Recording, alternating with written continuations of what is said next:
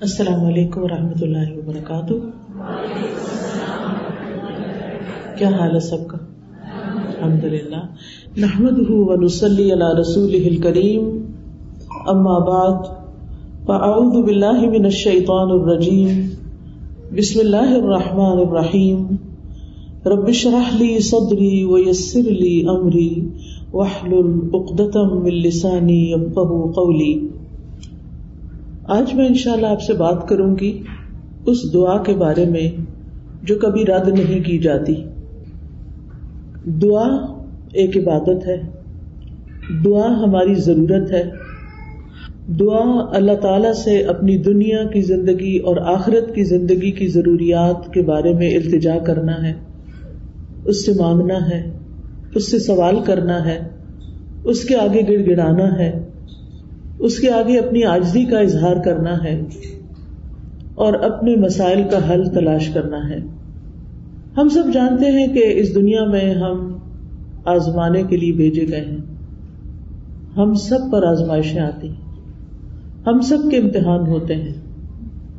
کوئی بیمار ہو جاتا ہے، کوئی بچوں کی طرف سے پریشان ہوتا ہے، کوئی بچوں کی شادی کے مسئلے میں پریشان ہوتا ہے۔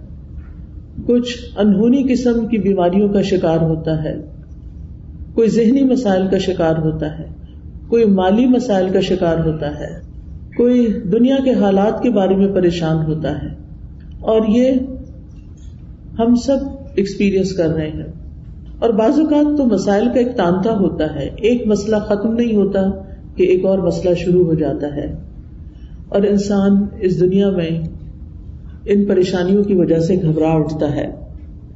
امام ابن القیم کہتے ہیں کہ دعا آزمائشوں کی دشمن ہے۔ یعنی ادھر آزمائش آئی تو اس کا مقابلہ دعا سے کیجیے وہ کہتے ہیں کہ دعا مفید ترین علاجوں میں سے ایک علاج ہے۔ یہ آزمائشوں کی دشمن ہے۔ یہ مصیبتوں کو دور دھکیلتی ہے۔ ان کے ساتھ گتھم گتھا ہوتی ہے۔ ان کے واقع ہونے کو روکتی ہے۔ اور مصیبتوں کو ختم کرتی ہے یا مصیبت واقع ہو جائے تو اس کو کم کرتی ہے۔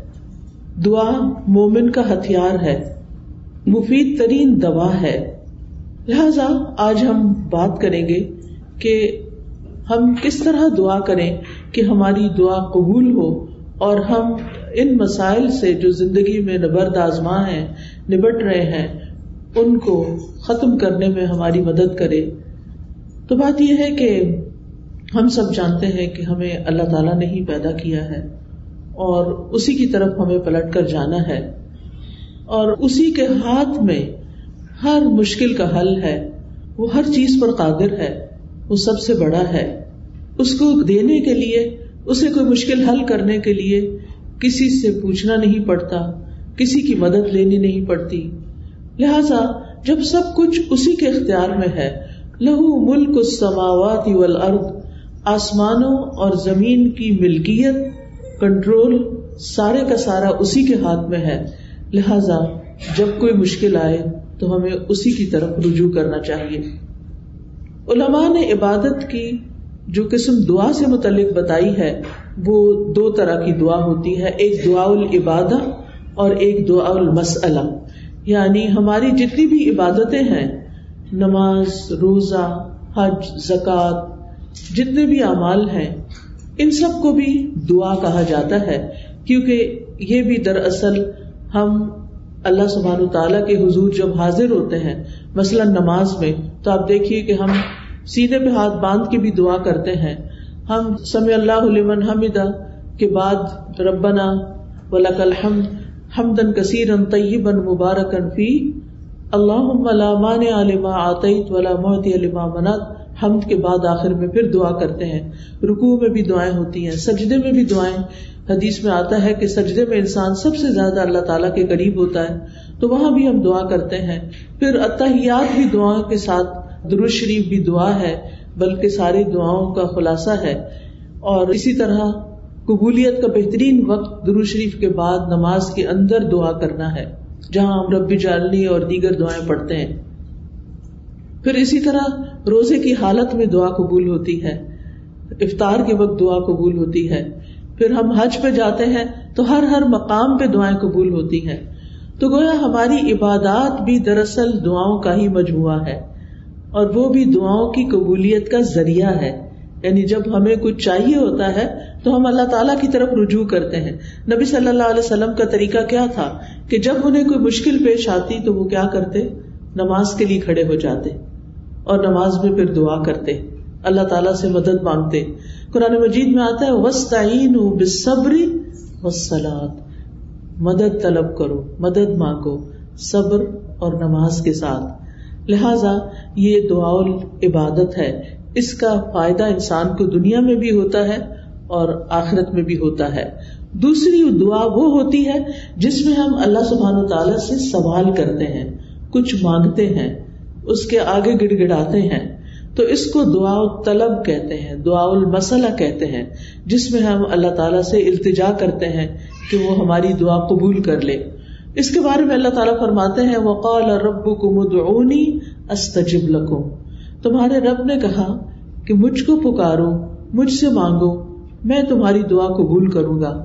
ایک اور جگہ پر آتا ہے سورت البقرہ میں وہ اداسا اللہ کا عبادی انی انی قریب اجیب دعوت دائی ادا دعانی پلی استجیبولی ولی امنوبی لعلہم یرشدون اور تمہارے رب نے فرمایا کہ مجھ سے دعا کرو، میں تمہاری دعا قبول کروں گا۔ اور جب میرے بندے آپ سے میرے بارے میں سوال کریں، تو بے شک میں قریب ہی ہوں۔ میں پکارنے والے کی پکار کا جواب دیتا ہوں۔ جب بھی وہ مجھے پکارتا ہے۔ تو گویا اللہ سبحان تعالی بندے کے بہت قریب ہے۔ انی قریب ایک اور جگہ پر آتا ہے۔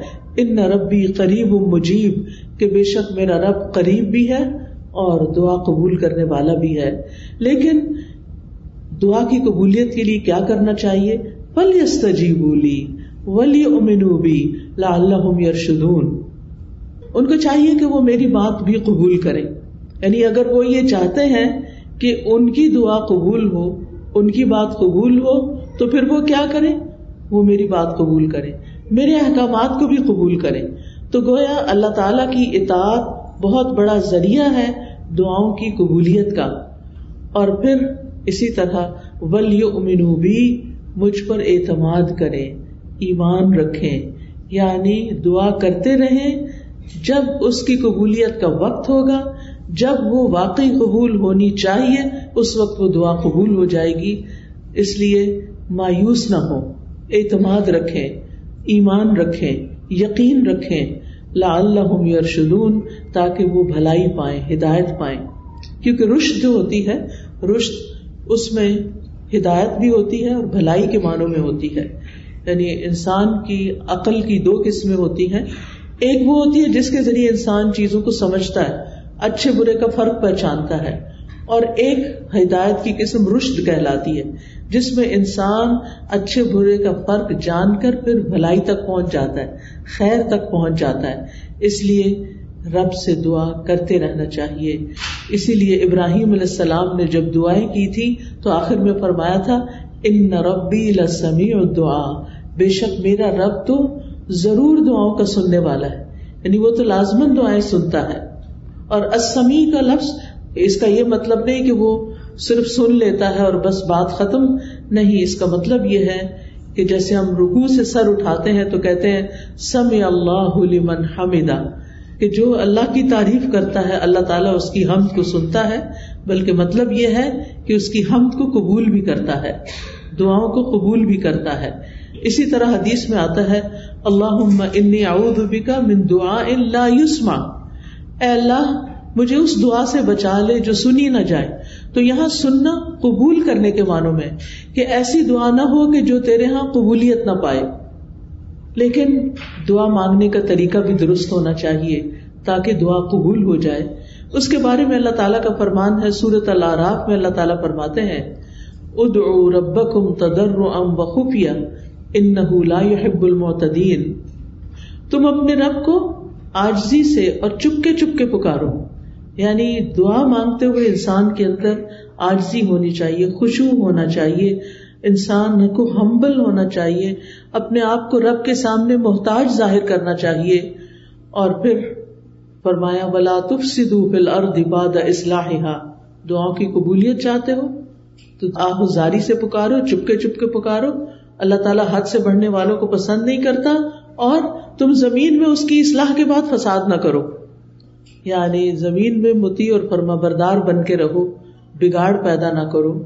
ان رحمت اللہ قریب من المحسنین۔ بے شک اللہ کی رحمت محسنین سے نیکو کاروں سے بہت قریب ہے۔ یعنی اللہ تعالیٰ ان لوگوں کی دعا زیادہ سنتا ہے جو لوگوں کے ساتھ بھلائی کرتے ہیں، نہ کہ ان کے درمیان پھوٹ ڈالتے ہیں۔ فساد کرتے ہیں اور ان کی زندگی مشکل کرتے ہیں۔ لہٰذا اگر ہم چاہتے ہیں کہ ہماری دعائیں قبول ہو تو اس کے لیے بہت ضروری ہے کہ پھر ہم اللہ سبحان و تعالیٰ کے حقوق بھی ادا کریں اور اللہ کے بندوں کے ساتھ بھی بھلائی کا اور رحمت کا معاملہ کریں۔ یعنی ہم چاہتے ہیں کہ ہم پر رحمت کی جائے، تو ہمیں کیا کرنا چاہیے؟ دوسروں کے ساتھ رحم کا معاملہ کریں۔ کہتے نا ارحم من فل اردی یرحم کم من فل سما تم اس پر رحم کرو جو زمین میں ہے، تو تم پر وہ رحم فرمائے گا جو آسمان میں ہے۔ یعنی اللہ سبحان تعالیٰ تم پر اپنی رحمت فرمائے گا۔ تو اس سے یہ پتا چلتا ہے کہ دعا مانگنے کے وقت انسان کا طریقہ کیا ہونا چاہیے۔ سب سے پہلے کہ گڑ گڑا کے، پوری توجہ سے، رو کے، اللہ سبحان تعالیٰ کے آگے فریادیں کر کے۔ لیکن حد سے نہ بڑھا جائے۔ حد سے بڑھنا کیا ہے؟ کہ انسان ایسی حرکتیں شروع کر دے کہ جن کا سنت سے کوئی تعلق نہیں۔ نبی صلی اللہ علیہ وسلم نے اس طرح کی دعا نہیں مانگی۔ پھر اسی طرح یہ کہ پوری امید کے ساتھ دعا کرنی چاہیے۔ پورے یقین کے ساتھ دعا کرنی چاہیے کہ ہماری دعا قبول ہوگی۔ اللہ تعالیٰ سے نا امید نہیں ہونا چاہیے۔ ود تما خوف رکھتے ہوئے اور امید کے ساتھ دعائیں کرنی چاہیے۔ یعنی انسان دعا مانگنے سے رکے نہیں، بلکہ مانگتا رہے۔ دیکھا جائے تو اللہ تعالیٰ کو تو انسان کی دعا کی ضرورت نہیں کہ بندہ اسے ضرور مانگے۔ یہ تو انسان کے اپنے فائدے میں ہے کہ انسان اللہ سے مانگتا رہے۔ یہ جو اللہ تعالیٰ ہمیں حکم دے رہے ہیں کہ دعا مانگتے رہو، تو آپ دیکھیے کہ اس میں ترغیب دی جا رہی ہے۔ اس کو ضرورت نہیں ہے، ہمیں ضرورت ہے، ہم محتاج ہے سورت فاتر میں اللہ تعالیٰ فرماتے ہیں، یا الناس انتم الفقراء اللہ، واللہ هو الغنی الحمید۔ اے لوگو، تم سب اللہ کے محتاج ہو، اور اللہ بے نیاز ہے، تعریف والا ہے۔ یعنی محتاج ہم ہیں، ضرورت ہماری ہے، اور اللہ بے نیاز ہے، اس کو ضرورت نہیں ہے۔ اس کو کسی کی محتاجی نہیں ہے، کہ کوئی دعا کرے گا تو اس کی شان بلند ہوگی۔ وہ تو پہلے سے ہی بلند شان کا مالک ہے۔ ایک حدیث کلسی میں آتا ہے، اللہ تعالیٰ فرماتے ہیں، اے میرے بندو، تم کبھی مجھے نقصان پہنچانے کی طاقت نہیں رکھو گے۔ یعنی میرا کچھ نہیں بگاڑ سکتے کہ مجھے نقصان پہنچا سکو۔ نہ کبھی مجھے فائدہ پہنچانے کے قابل ہوگے کہ مجھے فائدہ پہنچا سکو۔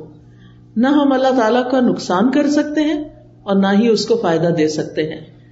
اسی لیے ایک اور حدیث میں آتا ہے، اے میرے بندو، اگر تمہارے پہلے والے اور تمہارے بعد والے اور تمہارے انسان اور تمہارے جن سب مل کر تم میں سے ایک انتہائی متقی انسان کے دل کی طرح ہو جائیں، تو اس سے میری بادشاہت میں کوئی اضافہ نہیں ہوگا۔ یعنی اگر ہم سب کے سب بہت نیک بھی بن جائیں، تو اللہ تعالیٰ کو تب بھی کوئی فائدہ نہیں۔ ہم اپنا سارا مال بھی خرچ کر دیں، تو اللہ تعالیٰ کا کچھ بھی فائدہ نہیں۔ اس کا ریٹرن خود ہم ہی کو ملنے والا ہے۔ تو بات یہ ہے کہ دعا انسان ہی کو فائدہ دیتی ہے۔ لہذا دعا مانگتے رہنا چاہیے، کیونکہ دعا ایک عبادت ہے۔ ہم اپنی زندگی میں جتنی بھی دعائیں کریں گے، اتنی زیادہ اللہ تعالیٰ کی محبت پائیں گے۔ کیونکہ نبی صلی اللہ علیہ وسلم نے فرمایا لئی سشئی ان اکرم اللہ منت دعا اللہ کے ہاں دعا سے بڑھ کر کوئی چیز عزت والی نہیں۔ یعنی ہم بندوں سے مانگتے ہیں تو وہ کیا ہوتا ہے؟ ذلت ہوتی ہے۔ لیکن جب ہم اللہ سے مانگتے ہیں تو اللہ تعالیٰ کے ہاں درجات بلند ہوتے چلے جاتے ہیں، عزت بڑھتی چلی جاتی ہے۔ دعا کرنے والے سے اللہ تعالیٰ محبت کرتا ہے۔ اور جو دعا نہیں کرتا اس سے اس سے کیا ہوتا ہے؟ پتا نا آپ کو؟ اللہ تعالیٰ اس سے ناراض ہوتا ہے۔ جو دعا نہیں کرتا، جو اللہ سے نہیں مانگتا، جو اللہ کے سامنے اپنی حاجت نہیں رکھتا، اللہ تعالیٰ اس سے ناراض ہوتا ہے۔ لہذا دعا کرنے والے اللہ کے محبوب ہیں اور نہ مانگنے والوں سے اللہ تعالی ناراض ہوتا ہے۔ دعا نہ کرنا تکبر کی علامت ہے۔ بعض لوگوں کو کہا جاتا ہے نا، دعا کرو۔ کہتے بہت کر لی، کوئی فائدہ نہیں ہوا۔ یا کہتے ہیں، اس کو تو پتا ہی ہے، ہمیں کیا چاہیے؟ ہمیں کیا ضرورت ہے کہ ہم اس سے مانگے نہیں، ہمیں ضرورت ہے اس سے مانگنے کی۔ اور جب تک ہم مانگتے رہیں گے، ہماری نیکیوں میں اضافہ ہوتا رہے گا۔ اور ایک وقت آئے گا کہ قبول بھی ہو جائے گی۔ قیامت کے دن یعنی ہر دعا قبول ہوتی ہے۔ کچھ دعائیں دنیا میں اسی وقت دیر اینڈ دین قبول ہو جاتی۔ کچھ دعاؤں کے بدلے میں اللہ تعالیٰ ہماری کچھ اور خیر بھلائی کر دیتا ہے۔ جو ہم خود مانگ نہیں رہے ہوتے، اللہ تعالیٰ وہ چیزیں ہمیں عطا کر رہا ہوتا ہے جو ہماری اس دعا کی قبولیت سے زیادہ بڑی ضرورت ہوتی ہے اور کچھ دعائیں ہماری آخرت کے لیے سیو کر دی جاتی ہیں۔ جب ہمارے عمل میں کچھ بہت اچھا نہیں ہوتا، ہمارے پاس بہت ساری نیکیاں نہیں ہوتی، لیکن ہم کسی مسئلے میں پریشان ہوتے ہیں اور دعائیں کرتے رہتے ہیں، تو یہ ہماری نیکیوں میں اضافے کا ذریعہ بن جاتی اور قیامت کے دن اللہ تعالیٰ کے ہاں جو بندہ ان دعاؤں کا اجر پائے گا جو دنیا میں قبول نہیں ہوئی تھی، تو انسان کیا تمنا کرے گا؟ کاش دنیا میں میری کوئی دعا بھی قبول نہ ہوئی ہوتی، اور آج سارے کا سارا مجھے یہی ملتا۔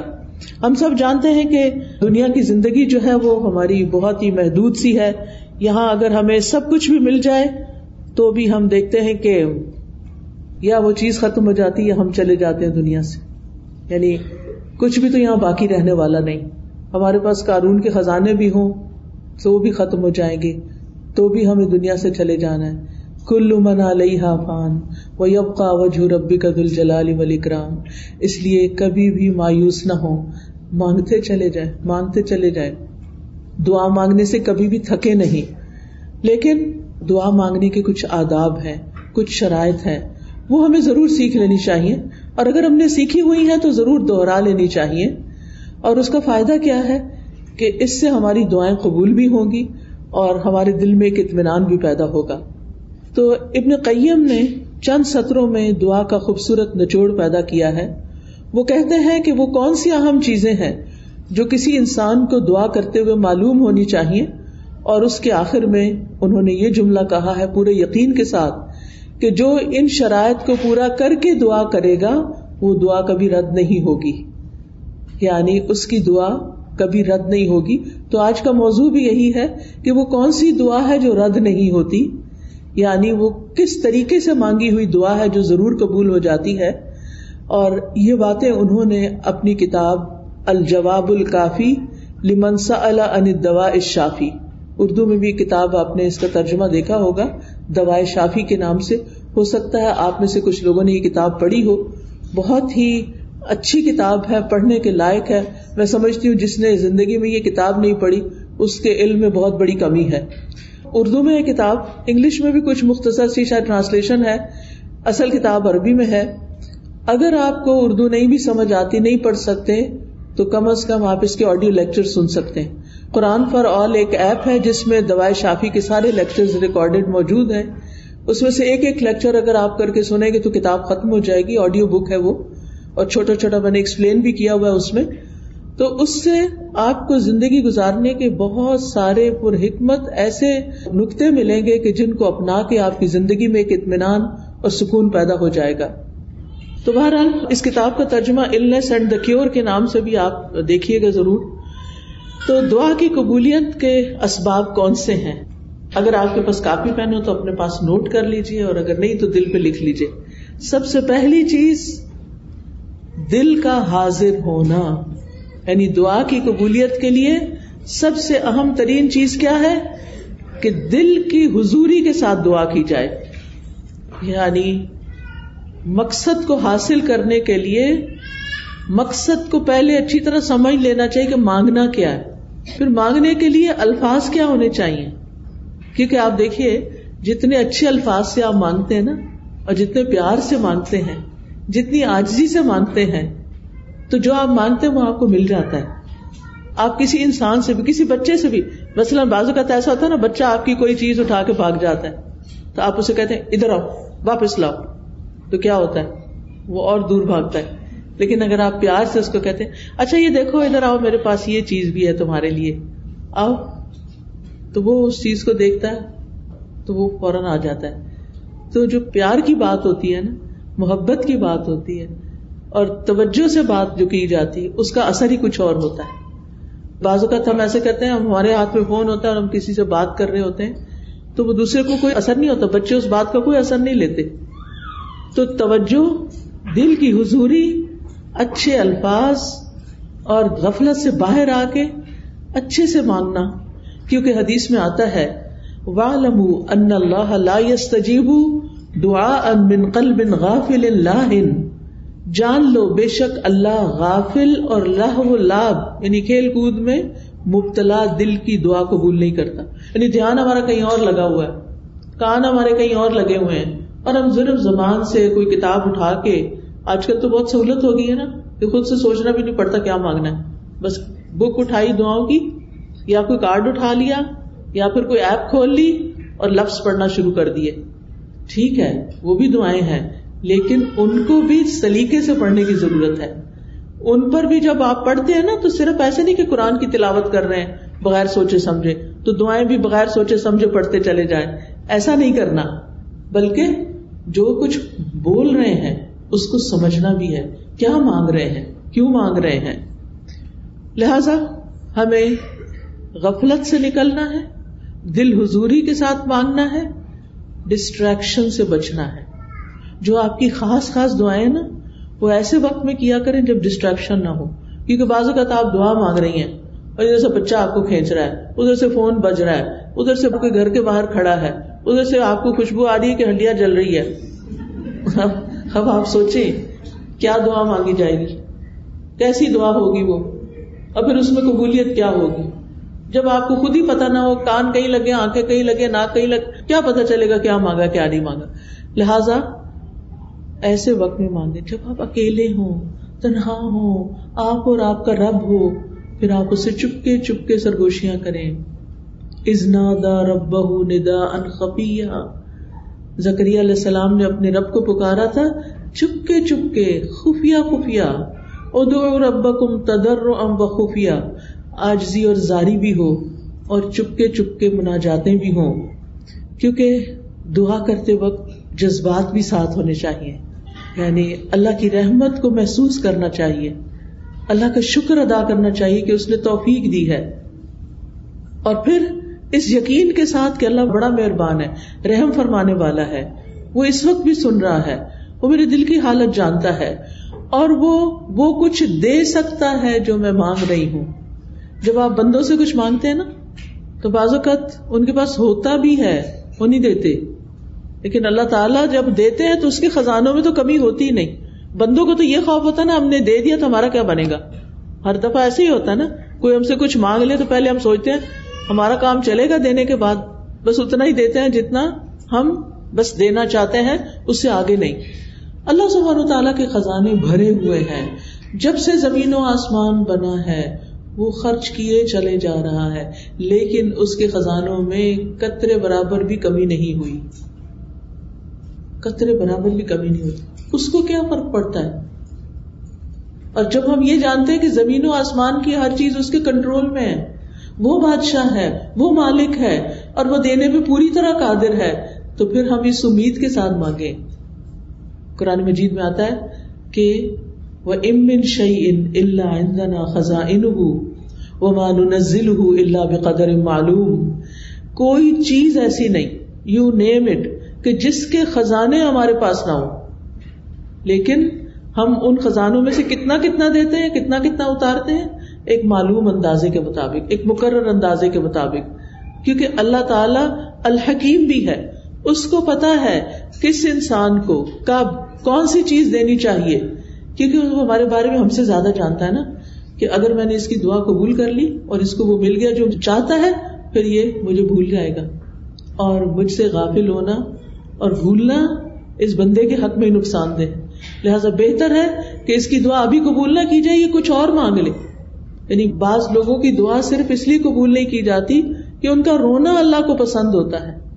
ان کا مانگتے رہنا اللہ کو پسند ہوتا ہے۔ کیونکہ جب ہم دکھی ہوتے ہیں، تکلیف میں ہوتے ہیں، پریشان ہوتے ہیں، تو پھر ہم اللہ کی طرف رجوع کرتے ہیں۔ اور جب ہماری ضروریات پوری ہو جاتی ہیں، تو پھر ہم کیا کرتے ہیں؟ پھر تو ہم نماز پڑھنا بھی بھول جاتے ہیں۔ پھر ہم صدقہ خیرات دینا بھی بھول جاتے ہیں۔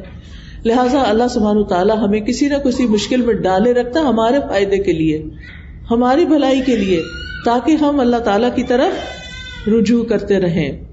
نبی صلی اللہ علیہ وسلم نے فرمایا اد اللہ و ان تم قنون بل تم اللہ سے مانگو اس یقین کے ساتھ کہ تمہاری دعا ضرور قبول کی جائے گی۔ پورا یقین ہو۔ لہذا جب آپ کو یقین آئے گا نا، تو غفلت بھی دور ہو جائے گی۔ دعا میں دل حاضر رہے گا اور آپ اس طرح دعا کے قبولیت کی پہلی شرط پوری کر دیں گے۔ دوسری چیز جو ہے وہ ڈسٹریکشن ہے۔ ڈسٹریکشن کا مطلب یہ ہے کہ انسان کبھی کہیں دیکھے، کبھی کہیں دیکھے، کبھی کچھ سوچے، کبھی کچھ سوچے اور جو مانگ رہا ہے اس کی خبر نہ ہو اس کو۔ تو ہمیں سمجھ کر دعا کرنی ہے۔ سمجھ کر۔ یعنی یہ دوسرا اہم نقطہ ہے۔ حاضر دل کے ساتھ اور سمجھ کر۔ کیونکہ اگر پتہ ہی نہیں مانگ کے آ رہے ہیں تو پھر کیا فائدہ؟ اور پھر یہ ہے کہ اگر عربی میں دعا مانگنی نہیں آتی تو الٹے سیدھے لفظ پڑھ کے نہ مانگے اردو میں مانگ لیں، انگلش میں مانگ لیں، پنجابی میں مانگ لیں، جو آپ کی زبان ہے اس میں مانگ لیں۔ تو آپ کے لیے کچھ مشکل نہیں ہے۔ اللہ تعالیٰ کو ساری زبانیں آتی ہیں۔ ایک ہم ہیں، ہمارے لیے ریسٹرکشن ہماری لمیٹیشن ہیں۔ ہمیں ایک زبان آتی ہے تو دوسری نہیں آتی، انگریزی آتی ہے تو فرینچ نہیں آتی۔ اردو آتی ہے تو پنجابی نہیں آتی بچوں کو۔ تو کتنی لمیٹیشن ہے ہماری؟ اللہ تعالیٰ کے لیے کچھ مشکل کسی بھی ڈائلیکٹ میں، کسی بھی زبان میں، کسی بھی وقت، کسی بھی لمحے کچھ بھی مانگتے ہیں، وہ سب کچھ سمجھتا ہے، جانتا ہے اور دینے پر پوری طرح قادر ہے۔ پھر آپ دیکھیے کہ دعا کرتے وقت کسی بے مقصد کام میں مشغول نہ ہو اچھا بعض لوگ موبائل سے دعائیں پڑھتے ہیں۔ ٹھیک ہے، سہولت کے لیے پڑھ سکتے ہیں آپ۔ اب کیا ہوتا ہے؟ اتنے میں اوپر ایک نوٹیفکیشن آ جاتا ہے۔ اچھا آدھی دعا پڑھی، آدھا میسج پڑھا۔ نہ ادھر کے، نہ ادھر کے۔ ملٹی ٹاسکنگ ہو رہی۔ دنیا کے کاموں میں تو ملٹی ٹاسکنگ آپ کر سکتے ہیں۔ لیکن اللہ تعالیٰ کے ہاں تو بس ایک وہ ہے، اس کو ایک مانتے ہوئے بس وہ اس میں بھی، یہ بھی شریک کرنا پسند نہیں کرتا کہ جب ہم اس سے بات کر رہے ہو تو ہم اوروں کے بارے میں سوچ رہے ہو یا اس سے بات کر رہے ہو تو بیچ میں کسی اور سے باتیں شروع کر دیں۔ اس کو یہ پسند نہیں ہے۔ لہٰذا ہمیں ڈسٹریکشن سے بچنا ہے۔ بعض اوقات یہ ہوتا ہے کہ کوئی چیز ہمارے انگوٹھی وغیرہ ہاتھ میں ہوتی ہے تو کچھ لوگ کیا کرتے ہیں؟ دعا مانگتے اس سے کھیلنا شروع کر دیتے ہیں۔ کوئی بٹن کھول بند شروع کر دیتا ہے، کچھ اور کرنے لگتے ہیں۔ ان ساری چیزوں سے بچنا ہے۔ اس وقت کپڑے نہیں سنوارنے، کوئی اور کچھ نہیں، کھجانا شجانا بھی نہیں۔ اگر کھجانا پہلے کھجا لیں۔ اور پھر اس کے بعد دعا کرنی شروع کریں۔ یعنی ون ہنڈریڈ پرسینٹ آپ کی توجہ دعا کی طرف ہونی چاہیے۔ ہمارے اسلاف میں سے کسی نے ایک شخص کو دیکھا کہ دعا کر رہا تھا اور ساتھ کنکریوں سے کھیل رہا تھا۔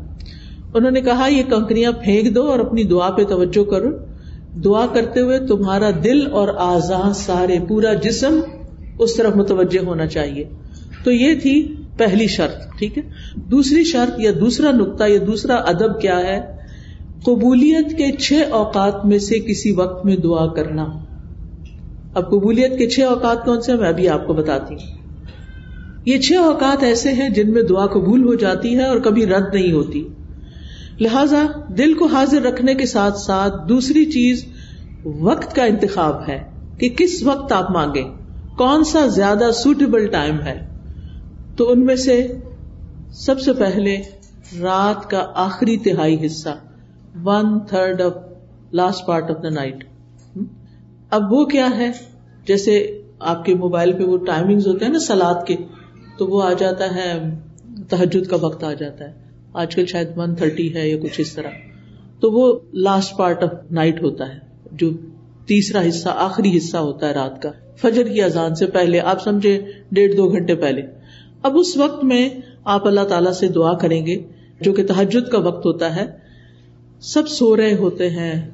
فون کال کرنے والے بھی سو رہے ہیں، آنے جانے والے بھی سو رہے ہیں، گھر والے بھی سو رہے ہیں، بچے بھی سو رہے ہیں، سبھی سو رہے ہیں۔ اب آپ کا رب جاگ رہا ہے۔ لہذا جب آپ کی آنکھ کھلے تو آپ اپنے رب کو پکارے چاہے آپ بستر میں لیٹے ہوئے پکارے منع نہیں ہے لیٹ کے دعا کرنا۔ آپ لیٹ کے بھی دعا کر سکتے ہیں۔ اس وقت کوئی آپ کو دیکھ نہیں رہا ہوگا۔ آپ اللہ کے آگے رو سکتے ہیں، آپ اپنی التجائیں فریادیں کر سکتے ہیں۔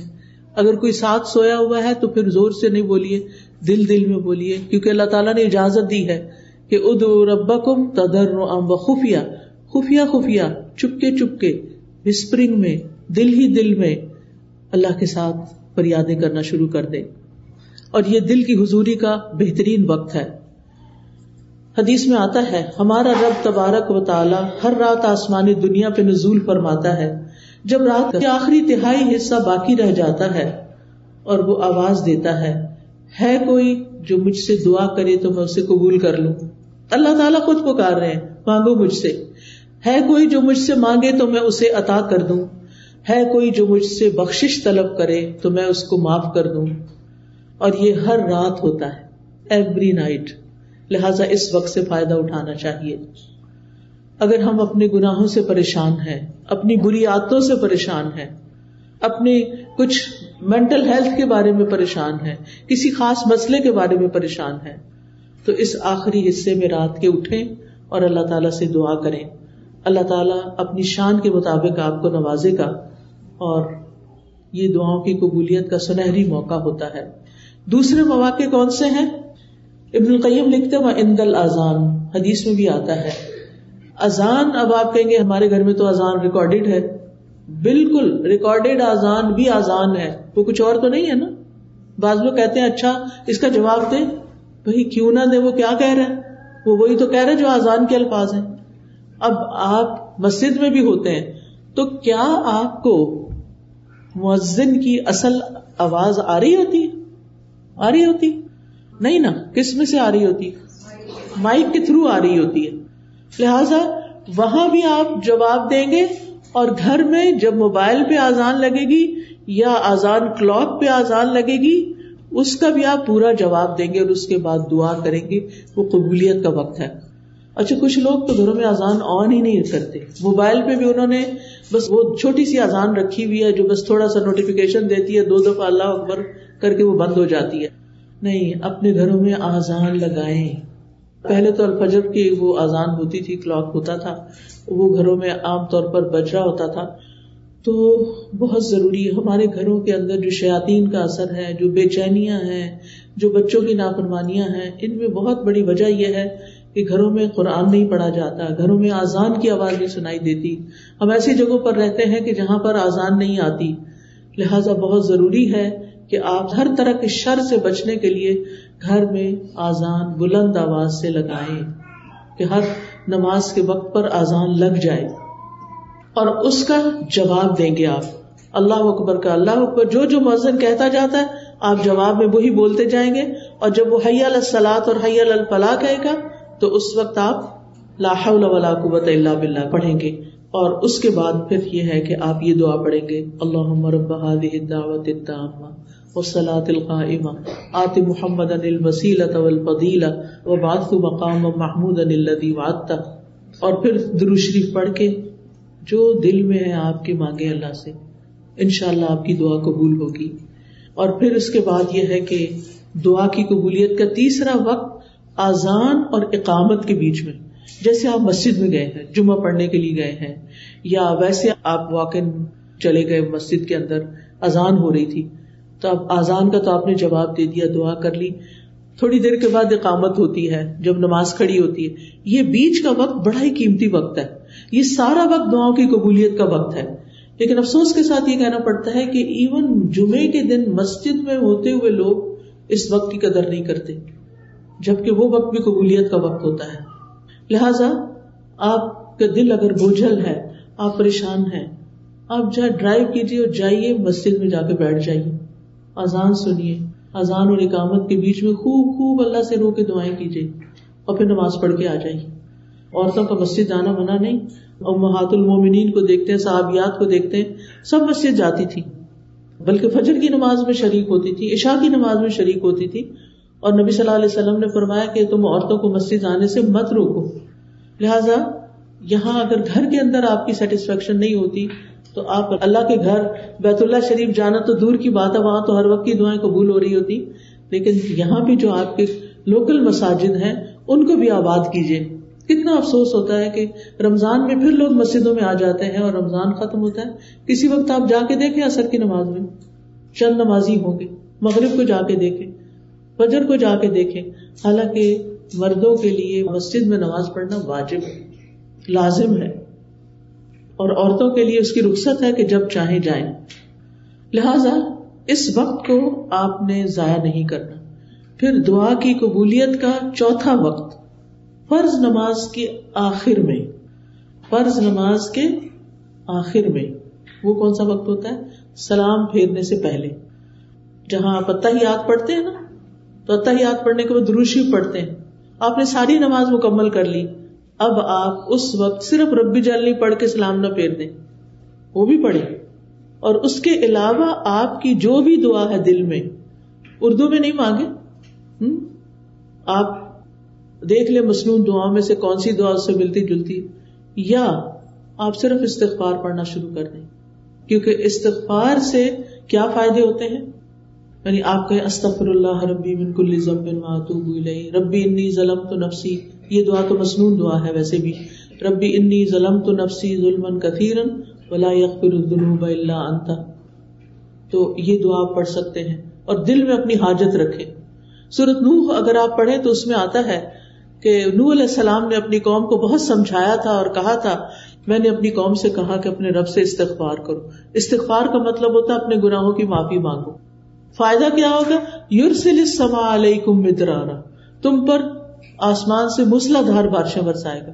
آج آپ دیکھیں کہ کینیڈا کا کیا حال ہو گیا ہے۔ کتنا ڈراؤٹ ہو گیا ہے۔ کتنے عرصے سے ڈھنگ سے بارش نہیں ہوئی۔ ہم اس کو فار گرانٹیڈ لیتے ہیں کیونکہ ہر تھوڑے دن بعد بارش، ہر تھوڑے دن کبھی سنو ہو رہی ہے، کبھی بارش ہو رہی۔ ہم سمجھتے تھے یہ ہمارا حق ہے۔ لیکن اب آپ دیکھیں مہینہ ہوا ہے، مجھے واپس آئے ہوئے اور مسلسل دھوپ نکل رہی ہے، یا بادل آ رہے ہیں۔ ہلکی پھلکی پھوار پڑتی ہے اور بات ختم ہو جاتی ہے۔ کتنی جگہوں پر آگ لگی ہوئی ہے۔ اور اس کی پولوشن یہاں تک، اس کا دھواں اسموک یہاں تک آ رہا ہے اور لوگوں کے گلے خراب ہو رہے ہیں۔ اور کیا کہہ رہے ہیں ماہرین کہ اس کا حل صرف بارش ہے۔ بارش ہوگی تو یہ آگ بجھے گی۔ ان کے پاس کوئی طریقہ، ذریعہ نہیں ہے آگ بجھانے کا۔ تو آپ خود سوچیے کہ ہم سب کو اجتماعی استغفار کرنی چاہیے۔ ہم یہ نہ سوچے کہ سب کچھ ہے کہ کیا فرق پڑتا ہے۔ اگر نہیں بھی بارش تو اچھا موسم ہے۔ باہر چھتری نہیں لے کے جانی پڑے گی۔ پارک میں جا کے بیٹھیں گے، دھوپ میں بیٹھے نہیں بارش کی انسانوں کو، جانوروں کو، پرند چرند، ہر ایک کو ضرورت ہوتی، پودوں کو ہماری ضرورت ہے۔ ہم سب کو ضرورت ہے۔ اگر پانی کی سطح نیچے چلی جائے تو آپ دیکھیں کہ کھیت ویران ہو جاتے ہیں۔ لہذا اللہ سبحان و تعالیٰ سے استغفار کرنا ہے۔ اور پھر آسمان سے بارشیں برسنے کے علاوہ کیا ہے؟ تمہارے لیے مال اور اولاد ہوگی۔ یعنی تمہیں مال بھی ملے گا۔ اگر کسی کو اپنے فائنینشیل پرابلمس ہیں وہ بھی کثرت سے استغفار پڑے یا اولاد کی طرف سے کوئی پریشانی ہے؟ بچے ہیں نہیں۔ بچے ہیں لیکن بیمار ہیں۔ بچے ہیں لیکن بات نہیں مانتے۔ بچے ہیں لیکن شادی نہیں ہو رہی۔ کوئی بھی مسئلہ اولاد سے ریلیٹڈ ہے تو کیا کرے؟ استغفار کی کسرت کر دے۔ اپنے گناہوں کی معافی مانگتے چلے جائیں۔ اور وہ کو منہارا تمہارے لیے نہریں جاری کر دے گا اللہ تعالیٰ۔ باغات ہوں گے، نہریں ہوں گی۔ تو جب فرض نماز ختم کرے تو اس سے پہلے کم از کم ایک دفعہ استغفار ضرور پڑھ لیں۔ اللہ مغفر لی ذنبی کلہ دقہ و جلہ اول و آخر سر و علانیت یہ ایک استغفار کی دعاؤں کا کارڈ بھی ہے۔ اس میں آپ دیکھیں کہ بہت سی استغفارات کے ورژنس ہیں جن کو آپ تحجد کے وقت بھی پڑھ سکتے ہیں اور اس کے علاوہ بھی یاد کر سکتے ہیں۔ یہ گناہوں کی بخش کا کارڈ ہے۔ ہر ایک کے پاس ہونا چاہیے۔ جیسے پہلے بھی میں نے ارض کیا نا کہ الفاظ میٹر کرتے ہیں۔ برڈز ڈو میٹر کہ آپ کن لفظوں سے بول رہے ہیں، کن لفظوں سے معافی مانگ رہے ہیں۔ ہمارے پاس تو اتنے اچھے لفظ نہیں ہوتے، لیکن قرآن مجید کی آیات اور جو نبی صلی اللہ علیہ وسلم کے الفاظ ہیں، وہ خوبصورت الفاظ ہیں۔ تو ان کے ذریعے استغفار کریں۔ تو ان شاء اللہ آپ کے مسائل حل ہوں گے۔ اب یہ جو سلام پھیرنے سے پہلے کا وقت ہے یہ بہت قیمتی وقت ہے۔ کیونکہ آپ نے وزو کیا، قبلے کی طرف رخ کیا، اللہ اکبر کہہ کے اللہ کی بڑائی بیان کی، ہاتھ باندھ کے اس کے سامنے کھڑے رہے، اللہ کے کلام کی تلاوت کی، آپ نے رکو کیا، آپ نے اللہ کی حمد بیان کی، آپ نے سجدہ کیا، آپ اتہ ہی ہاتھ میں بیٹھے۔ اور پھر آپ نے ایک رکت پڑی دو رکت پڑی تین پڑی چار پڑی اور اب آپ تشہد میں بیٹھے ہوئے ہیں۔ آجزی کا انداز ہے گٹنے موڑ کے بیٹھنا، آجزی کے ساتھ بیٹھے ہوئے ہیں۔ اور قبل رخ کیا ہوا ہے۔ دروشری پڑھ لیا آپ نے۔ کتنی ساری چیزیں جمع ہو گئی آپ کی دعا کی قبولیت کے لیے۔ لیکن عام طور پر لوگوں کو پتا ہی نہیں ہوتا کہ یہ دعا کی قبولیت کا وقت ہے۔ لہٰذا وہ جلدی سے ربی جلدی بے سوچے سمجھو پڑھ کے سلام پھیر دیتے اور ایک موقع گنوا دیتے ہیں۔ لہٰذا اگر مثال کے طور پر آپ بیمار ہیں تو آپ اللہ تعالیٰ سے دعا کر سکتے ہیں۔ اللہ مشفنی اللہ مشفنی اللہ مجھے شفا دے دے اللہ مجھے شفا دے دے۔ پھر اسی طرح یہ ہے کہ اس وقت ایک خاص دعا نبی صلی اللہ علیہ وسلم نے سکھائی ہے اور وہ ہے اللہ اعوذ بک من عذاب القبری و اعوذ بک من عذاب جہنم و اعوذ بک من فتنة المسیح الدجال و اعوذ بک من فتنة المحیا والممات۔ اللہم انی اعوذ بک من المأثم والمغرم۔ یہ دعا جو ہے، یہ لازم پڑھنی چاہیے نماز کے آخر میں، کیونکہ ہم دنیا کی وسائل پہ پریشان ہوتے ہیں، جبکہ ہم لگژریس گھروں میں رہتے ہیں۔ ہمارے پاس اچھے اچھے کھانے ہیں، ہمارے پاس اچھا اچھا پہننا ہے۔ ہم ایک پر امن ملک میں رہتے ہیں۔ لہذا اگر چھوٹا سا بھی مسئلہ آ جائے تو ہمارے سر پہ وہ چھا جاتا ہے اور باقی چیزیں ہم بھول جاتے ہیں کہ ہمارے آگے کیا ہونے والا ہے۔ قبر میں تو ہم نے تنہا ہونا ہے نا، وہاں تو کوئی ساتھ نہیں ہوگا۔ لہٰذا وہاں کی تکلیف اور وہاں کے عذاب اور وہاں کی مشکل کے بارے میں دعا کریں۔ قیامت کے دن جہنم کی سزا سے بچنے کی دعا کریں۔ پھر اسی طرح گناہوں سے بچنے کی دعا کریں۔ تو یہ بہت جامع دعا ہے۔ یہ بھی آپ کو یہاں نماز کے ازکار کتاب جو ہے اس میں مل جائے گی۔ دعا کی قبولیت کا پانچواں وقت۔ ابن کئیم کہتے ہیں، پانچواں وقت جمعے کا دن ہے۔ جمعے کے دن میں دو اوقات ایسے ہوتے ہیں جب دعا قبول ہوتی ہے۔ ایک جب امام ممبر پہ چڑھ رہا ہوتا ہے۔ اس وقت سے لے کر جمعے کی نماز مکمل ہونے تک۔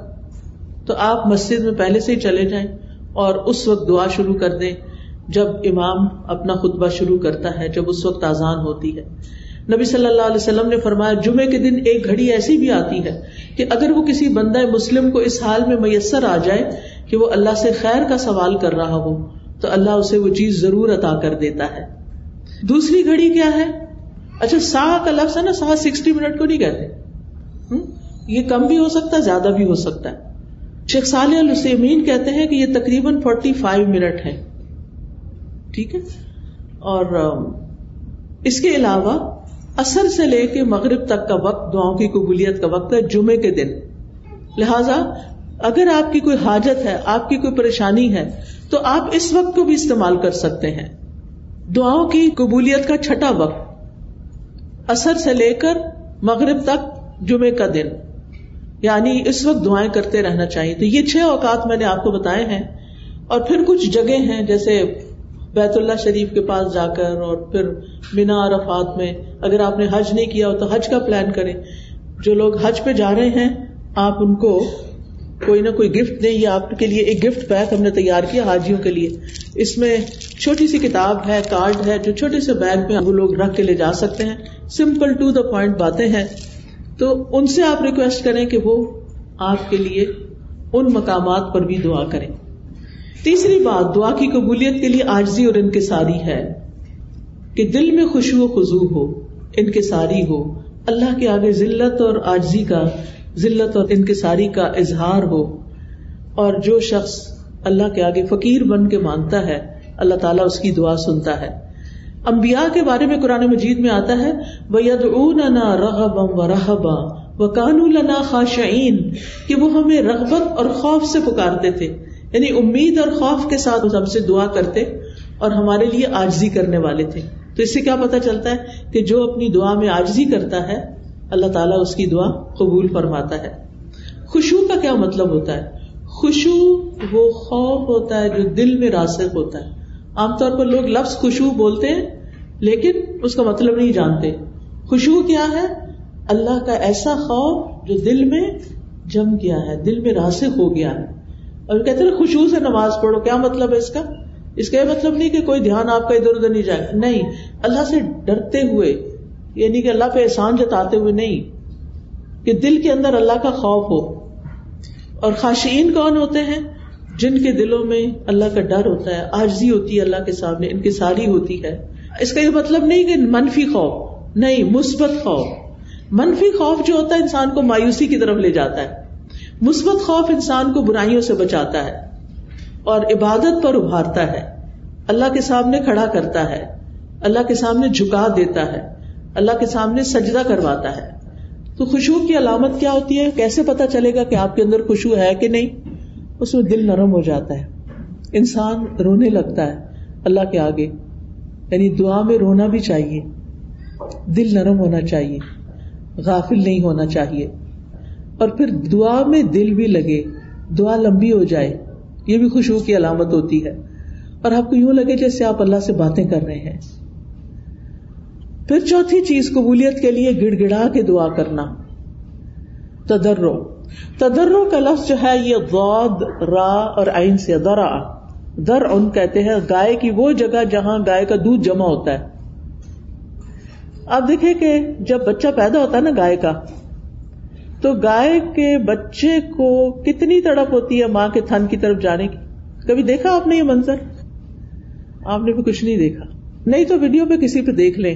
مجھے یاد ہے میں چھوٹی سی تھی تو جب گاؤں میں گئی تو وہاں پر جب وہ بچہ نیا پیدا ہوتا ہے وہ بڑا خوبصورت ہے مجھے بڑا شوق ہوتا تھا دیکھنے۔ اچھا وہ بچہ اپنے پاؤں پہ کھڑا ہوتے ہی سیدھا ماں کے تھن کی طرف جاتا ہے کہ میں جلدی سے ماں کا دودھ پی لوں۔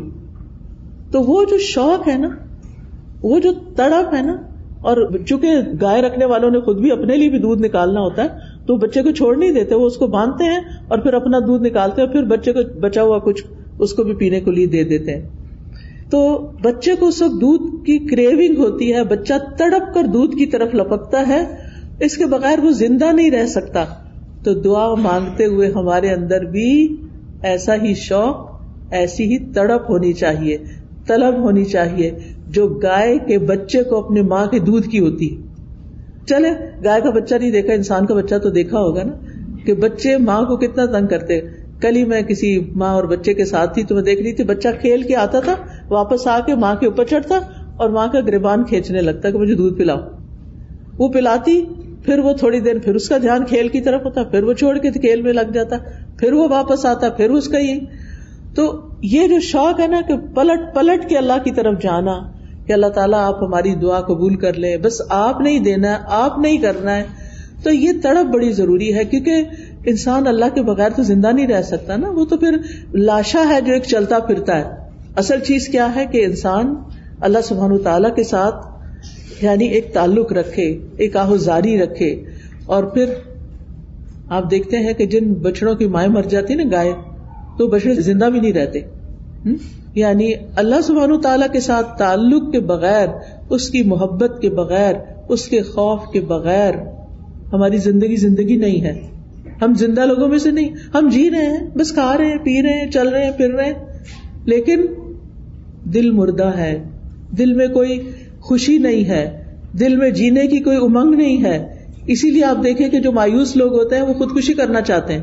وہ زندہ ہی نہیں رہنا چاہتے۔ تو دعا جو ہے، وہ انسان کو مایوسی سے بچاتی ہے۔ ڈپریشن میں جانے سے بچاتی ہے۔ آپ کو ایک سہارا ہوتا ہے۔ آپ کو ایک امید ہوتی ہے کہ آپ کا رب ہے۔ وہ زندہ رب ہے۔ الحی القیوم۔ وہ ضرور سنے گا اور وہ اس بھمر سے مجھے نکالے گا۔ اس مشکل سے مجھے باہر لے جائے گا۔ پانچواں نقطہ، قبلہ رخ ہو کے دعا کرنا۔ یہ فرائض میں سے نہیں ہے، لیکن یہ قبولیت کے لیے افضل ہے۔ ابن کئیم کہتے ہیں وسطبل القبلتا کہ دعا کرنے والا قبلہ رخ ہو کر دعا کرے۔ یہ دعا کے آداب میں سے ہے۔ عبداللہ بن زید کہتے ہیں کہ جب نبی صلی اللہ علیہ وسلم نماز استسقاء کے لیے باہر نکلے اور آپ نے خطبہ دیا، تو حدیث میں آتا ہے وسطبل القبلتا و دعا کہ آپ قبلہ رخ ہوئے، اس کے بعد آپ نے خوب دعا کی۔ تو قبلہ رخ ہو کر دعا کرنا، قبلے کی پیٹ کر کے دعا کرنے سے بہت بہتر ہے۔ اور خاص خاص دعائیں جو آپ نے کرنی ہوتی ہیں، اور جن کے بارے میں آپ چاہتے ہیں کہ وہ قبول ہو ہی جائیں، تو اس کے لیے ضروری ہے کہ آپ پھر قبلہ رخ ہو جائیں۔ چھٹا نقطہ تہارت کا خیال رکھنا۔ ابن قیم کہتے ہیں وکانا الگ تہارتی کہ دعا کی قبولیت اور اس کے رد نہ ہونے کی چھٹی اہم بات یہ ہے کہ انسان باوضو ہو۔ ٹھیک ہے پیریڈ میں بھی آپ دعا کر سکتے ہیں۔ نفاس کی حالت میں بھی آپ دعا کر سکتے ہیں۔ دعا منع نہیں ہے، لیکن اگر آپ چاہتے ہیں کہ پاک صاف ہو کر کرے تو وہ زیادہ افضل ہے اور قبولیت کے قریب ہے۔ کیونکہ ہوتا کیا ہے، ہماری دعاؤں کی قبولیت میں گناہ رکاوٹ ہوتے ہیں۔ جب انسان وزو کرتا ہے تو کیا ہوتا ہے؟ گناہ جڑ جاتے ہیں نا۔ اور جب دو رکعت نماز بھی پڑھ لی جائے تو کیا ہوتا ہے؟ اور گناہ جڑ جاتے ہیں۔ تو پھر آپ دعا کرتے تو کیا ہوتا ہے؟ دعا قبول ہو جاتی۔ اس لیے وسطین بے صبری وسلام جب خاص کوئی مشکل آ جائے، کوئی تکلیف ہو، خاص نفل پڑھے، بہتر ہے تحجد کے وقت پڑھے، ورنہ کسی بھی وقت پڑھے اور پھر اللہ تعالیٰ سے دعا کریں۔ ساتواں نقطہ، اللہ تعالیٰ سے ہاتھ اٹھا کے مانگنا، خوب اونچے کر کے مانگ یا اللہ تو مجھے عطا کر۔ چاہے جوڑ کے مانگے، چاہے تھوڑا فاصلہ ہو، دونوں طرح ہی ٹھیک ہے۔ حدیث میں آتا ہے، بے شک تمہارا رب حیادار اور سخی ہے۔ وہ اس بات سے شرماتا ہے کہ بندہ دعا کے لیے اس کی طرف ہاتھ اٹھائے اور وہ انہیں خالی لوٹا دے۔ اللہ تعالیٰ ہاتھوں کو خالی نہیں پھیرتا۔ آپ دیکھیں کہ اللہ تعالیٰ الغنی ہے، الکریم ہے۔ زمین و آسمان کا بادشاہ ہے۔ تو اس کو تو کچھ بھی دینا مشکل نہیں۔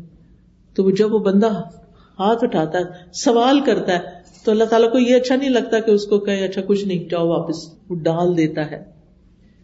اب یہ ہے کہ آپ اپنے آپ کے بارے میں ذرا سوچیں کہ جب کوئی آپ کے سامنے سوال رکھتا ہے، ہاتھ پھیلاتا ہے، آپ کسی مال میں گئے ہیں، وہاں یا کسی ایسی جگہ پر، وہ سڑکوں کے کنارے کھڑے ہوتے ہیں نا، یہاں بھی لوگ۔ تو دیکھ کے دل بڑا برا ہوتا ہے کہ ہائی کچھ دیا نہیں، پتہ نہیں کتنے ضرورت مند ہوں گے۔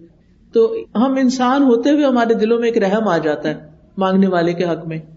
تو اللہ سبحان و تعالی وہ کیسے نہیں اپنے بندے پہ رحم کرے گا؟ جو کہ بہت سی ماؤں سے بھی بڑھ کے پیار کرنے والا ہے۔ دعائیں استسقا میں تو آپ صلی اللہ علیہ وسلم نے اتنے اونچے ہاتھ کھڑے کیے تھے کہ آپ کے بغلوں کی سفیدی نظر آنے لگ گئی تھی۔ یعنی اپنے سر سے بھی اونچے کر لیے تھے اپنے ہاتھ۔ کچھ لوگ ایسے ایسے ہی بس رکھ کے بیٹھ جاتے ہیں۔ کچھ لوگ ہاتھ پہ ہاتھ رکھ لیتے ہیں۔ ایسے بھی نہیں کرنا چاہیے۔ کھول کے ہاتھ۔ چاہے بیچ میں فاصلہ رکھے یا نہ رکھے۔ اور خاص طور پہ شدید حاجت کے وقت آپ زو بلند آواز سے پکارے چیخ چیخ کے نہیں پکارے بلند آواز سے پکارے تنہائی میں رو کے پکارے ہاتھ اونچے کر لیں۔ کہ بس اللہ تعالیٰ، آپ نے یہ کام ضرور کرنا ہے، آپ نے یہ مشکل آسان کرنی ہے۔ آپ کر سکتے ہیں، آپ کے لیے کچھ بھی مشکل نہیں، آپ کے لیے کوئی رکاوٹ نہیں یعنی واسطے دے دے کے۔ ہاں کچھ مواقع ایسے ہیں جن میں ہاتھ نہیں اٹھائے جاتے۔ جیسے خطیب اگر جمعہ کا خطبہ دے رہا ہے اور اس وقت آپ دل دل میں اللہ کو پکار رہے ہیں، تو اب وہ خطبہ دے رہا اور آپ ہاتھ اٹھا رہے ہیں، اس وقت منع ہے۔ اسی طرح طواف کے دوران دعائیں قبول ہوتی ہیں، لیکن آپ ہاتھ نہیں اٹھاتے، چلتے جاتے ہیں سیدھے۔ اسی طرح صحیح کے دوران بھی دعائیں قبول ہوتی ہیں، تو آپ ہاتھ نہیں اٹھاتے، اور سنت سے ثابت بھی نہیں ہے۔ آٹھواں نقطہ یہ ہے کہ آپ اللہ کی حمد و ثنا سے دعا کی ابتدا کریں۔ یعنی پہلے اللہ تعالی کی حمد کریں۔ یہاں حمد کا بھی کارڈ ہے۔ الحمد للہ جب یہ کارڈ آپ پڑھے تو جو دل میں آپ کی دعا ہے دعا کریں۔ ان شاء اللہ دعا قبول ہوگی۔ یہ کارڈ آپ کے گھر میں ہونے چاہیے۔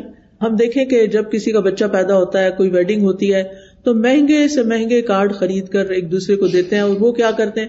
چند دن اس کو کہیں رکھتے ہیں، ادھر ادھر ٹیبل وغیرہ پہ سجاتے ہیں اور اس کے بعد سب ٹریش میں چلے جاتے ہیں۔ ایسے کارڈ اگر آپ کے گھر میں ہوں گے، یہ دعاؤں کے اسٹال لگا ہوا ہے، تو ان شاء اللہ آپ ایک باسکٹ بنا لیں، یا کسی فولڈر میں رکھ لیں، اور پھر جب آپ بیٹھے تو کسی نماز کے بعد کسی وقت میں ایک اٹھا لیں، کسی میں دوسرا اٹھا لیں، کسی میں تیسرا اٹھا لیں، اور اللہ سبحان تعالیٰ سننے والا ہے۔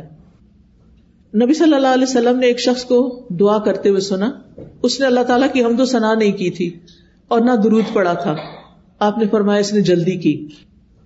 اور کسی دوسرے سے فرمایا، جب تم میں سے کوئی نماز پڑھے تو پہلے اپنے رب کی ہم دو سنا بیان کرے، پھر درود پڑھے۔ اس لیے کھڑے ہو کے ہم پہلے کیا کرتے ہیں؟ ہم دو سنا بیان کرتے ہیں اور آخر میں اتحیات میں ہم شریف کے بعد پھر دعا کر لیتے ہیں۔ اور پھر اس کے بھی اچھے اچھے خوبصورت الفاظ ہیں۔ اس وقت کیونکہ ٹائم کم ہے تو میں اس وقت پڑھ کے سنا نہیں سکتی۔ لہٰذا آپ اللہ تعالیٰ کی حمد و ثنا کے خوبصورت الفاظ جو اس کارڈ میں آپ کو ملیں گے، وہ بول کر دروشی پڑھ کے آپ دعا کر سکتے ہیں۔ پھر نماز کے آخر میں تسلیم سے پہلے دعا قبول ہوتی ہے۔ ٹھیک ہے؟ اس کو میں نے ابھی تھوڑی دیر پہلے آپ کو تفصیل بتا دی ہے۔ پھر رکو اور سجود میں دعائیں قبول ہوتی ہیں۔ سجدے میں دعا کریں۔ اور اگر آپ کو کچھ نہیں آتا، کوئی دعائیں نہیں آتی عربی کی، تو آپ اللہ مغفرلی پڑھنا شروع کریں اللہ مغفلی زمبی یعنی اس کا مطلب کہ اللہ میرے گناہ معاف کر دے۔ کیونکہ جب گناہ معاف ہوں گے تو انشاءاللہ رکاوٹیں دور ہو جائیں گی۔ یا ہم کہتے ہیں نا کہ رکاوٹ ہو گئی یا بندش ہو گئی ہے، اس کے پیچھے کوئی گناہ ہے۔ پھر ہمیں سمجھ ہی نہیں آتی، ہمیں یاد ہی نہیں آتا ہمارا کون سا گناہ ہے۔ ہم کہتے پتا نہیں کیا گناہ ہے۔ ہم اپنی نیکیوں کو یاد کرتے، گناہوں کو یاد نہیں کرتے۔ ٹھیک ہے، آپ نیکیوں کو بھی یاد رکھیں، لیکن آپ گناہوں کو ضرور یاد کریں کہ کہیں میں نے کسی کے حق تو نہیں مارا، کہیں کسی رشتے دار کی حق تلفی تو نہیں کی۔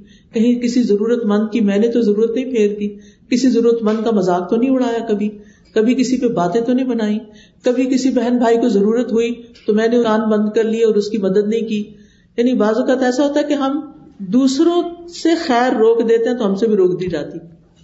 حضرت اسما رضی اللہ تعالیٰ عنہ کو نبی صلی اللہ علیہ وسلم فرماتا، لا تو کی فیو کا علیہ کی اپنے وہ جو ہوتی چھوٹی سی پوٹلی تو اس کی رسی باندھ کے نہ رکھو ورنہ تمہارے اوپر بھی باندھ دیا جائے گا۔ یعنی اس کو اپنے خزانے، پہلے زمانے میں پرس نہیں ہوا کرتے تھے، اور ڈیزائنر کے تو بالکل بھی نہیں تھے۔ تو لوگ، خواتین کپڑے کی تھیلیوں میں اپنے وہ دینار دن ہم رکھتی تھی تو اس کے اوپر سے پھر کیا کرتی تھی تھیلی کو اب بھی وہ بد وغیرہ دیتے ہیں نا، تو تھوڑی چھوٹی چھوٹی پاؤچز میں بنا کے دے دیتے تو اس کے اندر کا اس کو باندھ کے نہ رکھو، وہ کھلا رکھو یعنی نکالتے رہو، دیتے رہو۔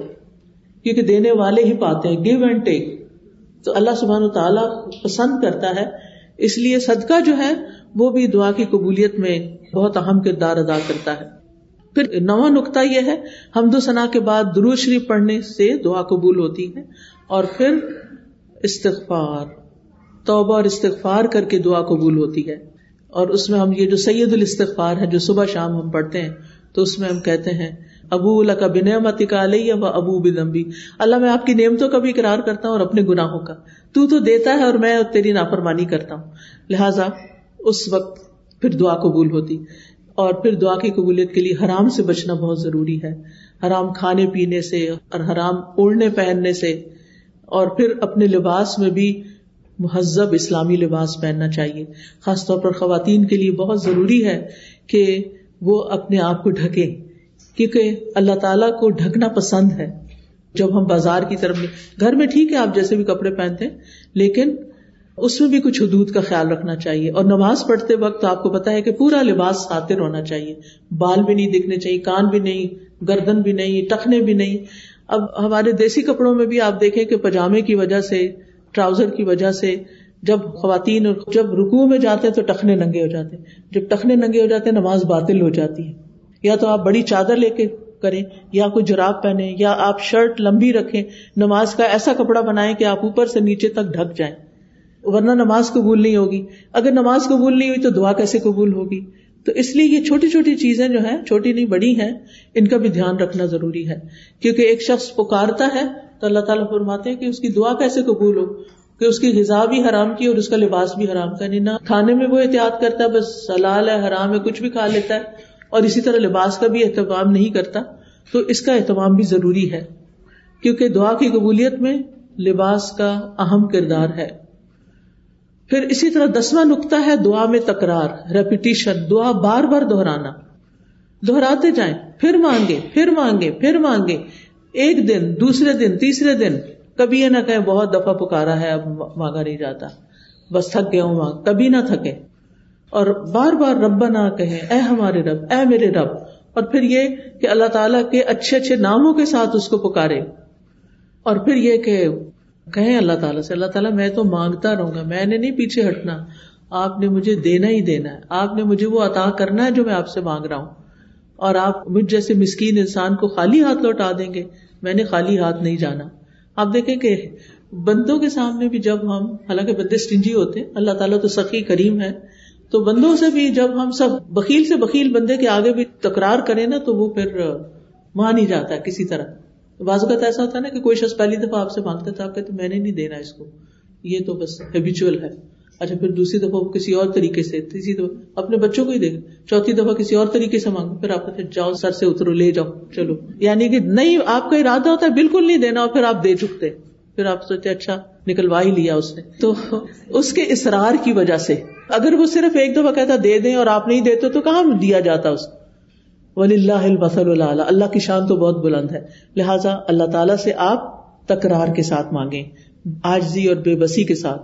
گیارہواں نقطہ کیا ہے؟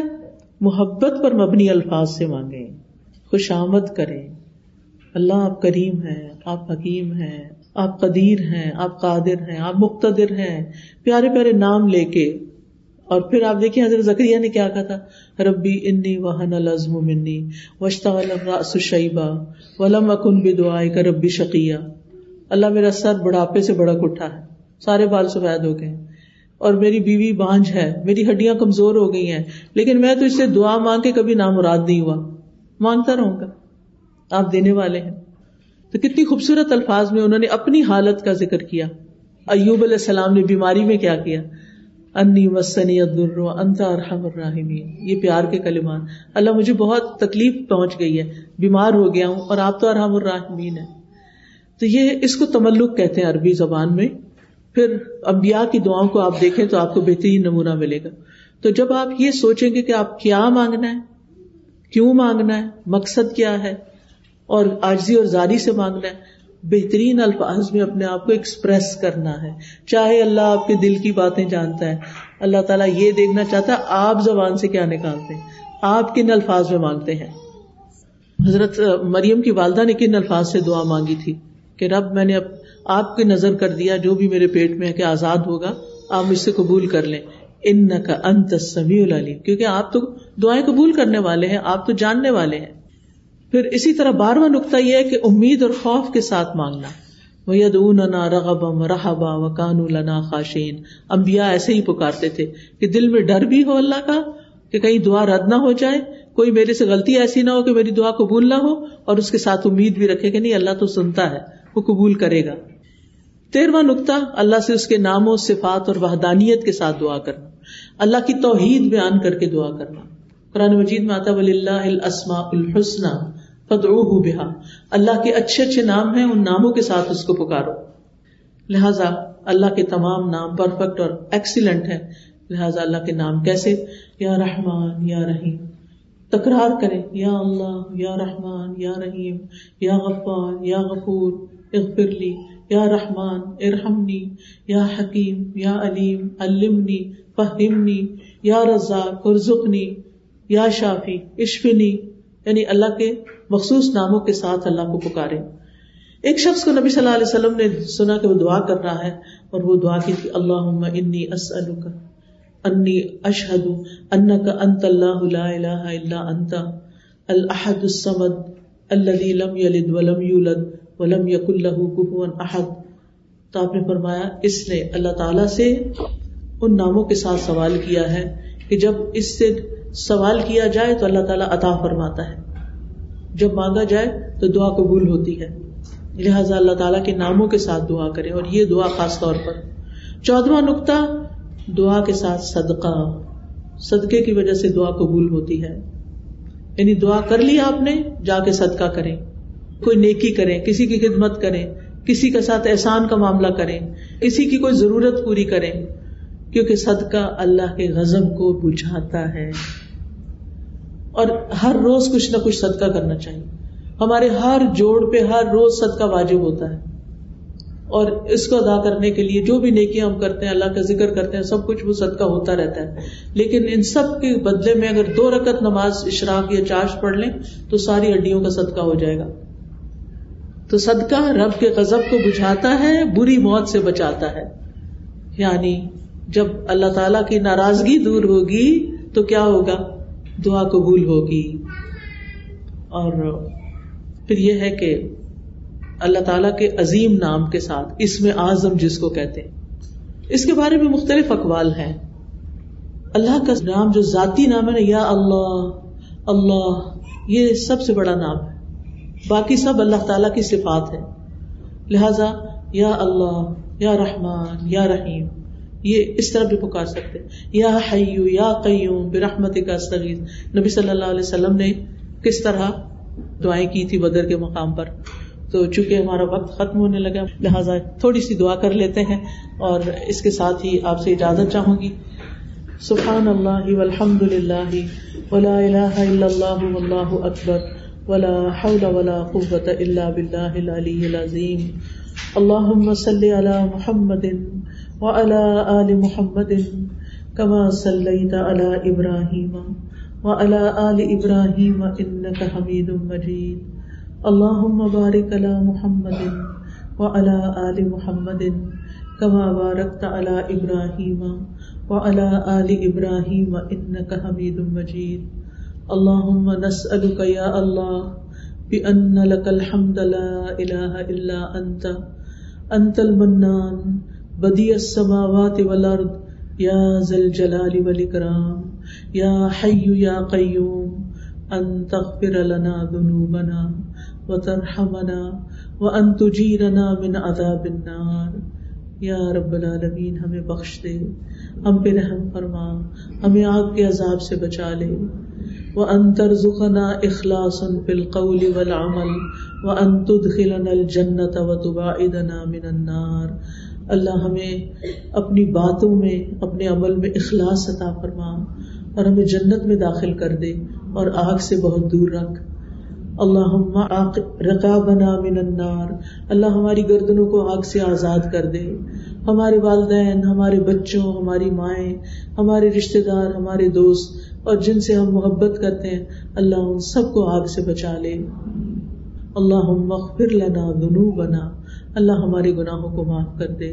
اللہ جتنی بہنیں آئی ہیں، ان کے دلوں میں جو دعائیں ہیں، حاجتیں ہیں، اللہ ان کو پورا کر دے۔ اللہ ان کی ضروریات پوری کر دے۔ سب لوگ اپنی اپنی ضرورت کے بارے میں سوچیں۔ یا اللہ، تو سب بہنوں کی دعا قبول فرما۔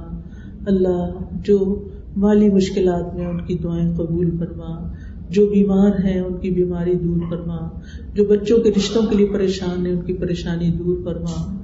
جو دلوں کی بے چینی اور روحانی امراض کا شکار ہیں، ان کی بیماری دور فرما۔ اللہ ہمارے گھروں میں خیر و برکت نازر فرما۔ ہمارے بچوں کو اپنے دین کے لیے چن لے۔ ہمارے لیے صدقہ جاریہ بنا دے۔ یا اللہ، ہمیں اپنا پسندیدہ بندہ بنا لے۔ اللہ وفق نہ لما تحب و تردا یا اللہ جن بہنوں نے مل کے اس پروگرام کا انعقاد کیا ہے، اس کے لیے اپنا مال، وقت، جان، ہر چیز لگائی ہے۔